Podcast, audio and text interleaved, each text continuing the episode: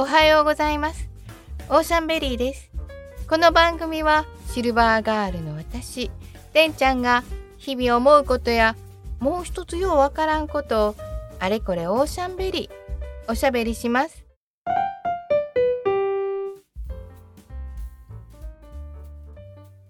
よく図書館の話をします。今日もちょっと図書館の話からなんですけど最近あの YA っていうコーナーによく行きます。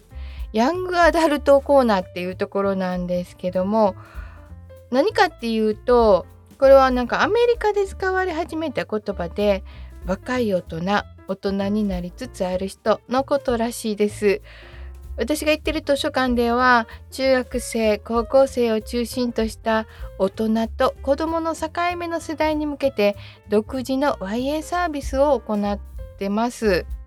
児童書では物足りないなとかいう人とか大人の本はちょっと難しすぎるっていう人が見るコーナーなんですけど私なんかたまたまそっちの方行かなかったんですけどね。まあ年代が違うっていうのもあってたまたまなんかで、えー、調べてってこんな本が見たいって言って調べたら YA にあるってなったりこうピピって紙が出てくるんですよ。でそれで見たら YA コーナーにあるって書いてあってで他にも調べてたらまた YA コーナーにあるって書いてあってどうも私の興味がですね YA と重なり合うみたいだなって最近気がついてでまあそんなんで本を探しにね YA に YA っていうかまあそのコーナーによく行くようになったんですけど、えー、面白い本がいっぱいあるんですよ。その中で見つけた本で「隠れ大阪人の見つけ方」っていうまあ何て言うんですかね。誰もね隠れてないと思うしね。見つけてどないすんねんという感じですけどね。たくさんの項目が書いてあるんですけどその中でもほんまほんまって思う項目があったのでご紹介したいと思います。1つ目職場での大阪人の見つけ方。デスクにあった資料などを紛失すると「なくなった」ではなく「どっか行った」という。これね言います。どっか行ったって。なんか足が生えてるようにね何でもそんな言います。私のメガネどっか行ったとかねここに置いといたハンカチがどっか行ったってよう言います。なんかね人のせいにしてるんですかね。っていうかユーモアちゃうかな。ものにもこう何て言うかな意識があるような 生きてるような感覚ですよね。それが高じてか長じてかですねパソコンが苦手な私と同年代の男性がねパソコンを触ってたまさかみんなで使ってる表計算なんかを触った時にですねもうしょっちゅう「うわ!」とか「うえー!」とか言って 言ってて「俺何も触ってへんのに勝手に消えた!」とかね なんか俺何も触ってへんのにとか言って絶対触ってるって周りみんな思ってるんですけどね勝手に消えよったとか勝手に壊れよったとかね言ってたのはそれにが長じてちゃうかなって思います。どっか行ったって言います言います。勝手に逃亡したかのような言い訳をするのは関西人です。いやほんまに。勝手に生きよったんです。そう思ってしまう。私はここに置いたのにってね。どっか生きよったっていうね。そういう気持ちがあるんですね。次は職場ではないんですけども。そうやな。どこでもそうかもしれませんけど私もこんな言い方よく聞いたことあるししたこともあると思います。怪我をした時には「いける?」と声をかける。そうなんです。意味はね「大丈夫?」っていうのと同じなんです。それをねいけるって。どこ行くのって思うかな。うわーすごいことになってる。いける？血出てんでいけるって聞くんです。これ何やろね。なる立てるとかそういう意味やと思うんですけどもし関西じゃない人が怪我して関西人が寄ってきて、まあ、もうそれを親切心でね手当てしたりとかいろいろしてくれると思うんですけどで最後に「行ける?」って言うたら大丈夫っていう意味なので例えば保健室とか病院に行けるっていう意味ではないです。ないです。そういうニュアンスで言うてないんです。でそんな時は病院に行けるとか病院に行くとかって聞きますけど行けるっていうのは大丈夫っていう意味です。案外これみんな知ってた？知ってます？私今あの私これを見てあ言ってる言ってるってちょっと自分でもね意識してなかったなと思ってちょっとこう取り上げてみました。はい次の項目いきたいと思います。たくさんありますよ。なんぼでもありますけどね。そやなって思うのです私が。あほんまやなって思うのです。次はね発音について。1文字の読み方は語尾に小さい母音がつく。大阪弁だと最後に小さい母音がつきます。体の部分でもそうなんですけど例えば手足の手。1文字ですね。手は手手はええ手は 手は。手見せてみ。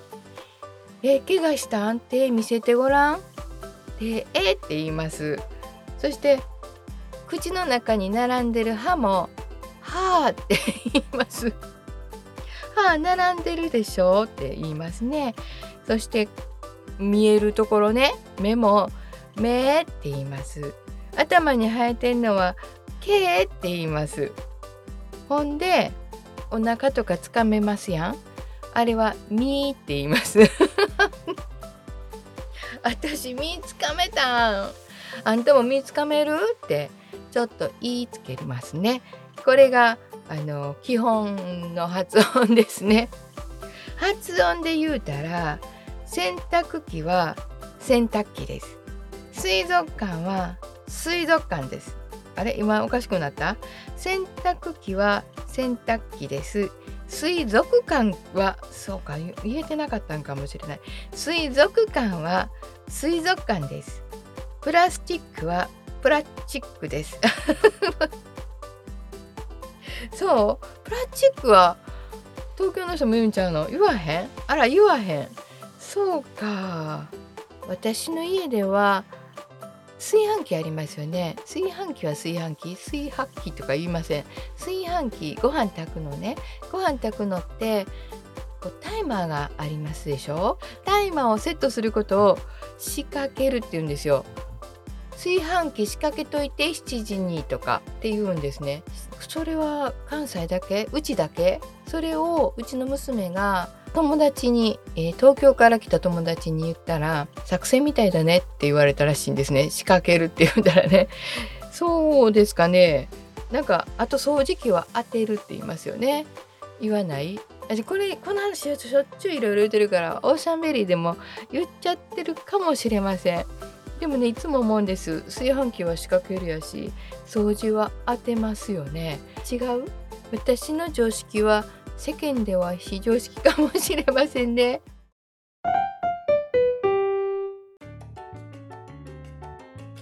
これも私だけの思いかな。でも本に書いてあるんですけどね。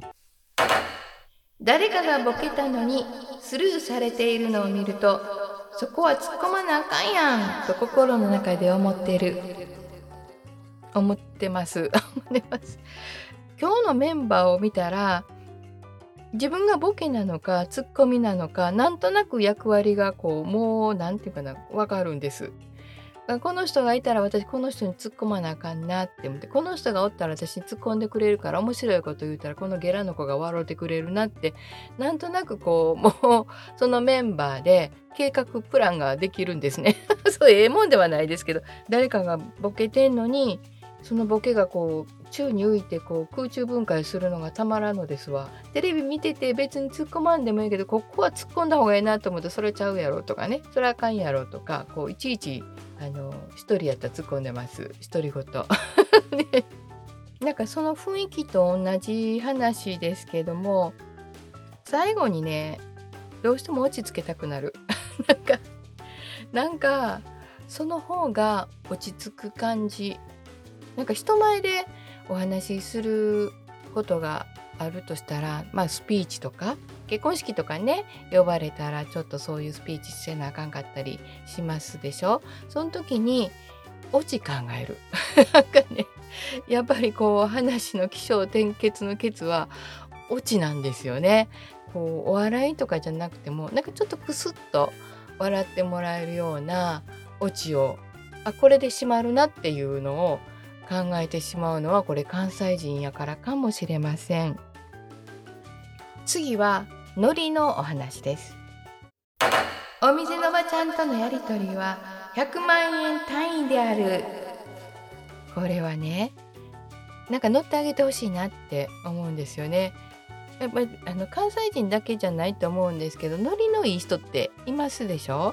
それの中で、えー、吉本新喜劇でいつもうどんなんぼやおばちゃんって言ったらおばちゃんが300万円っていうのはこれ決まりなんですよね。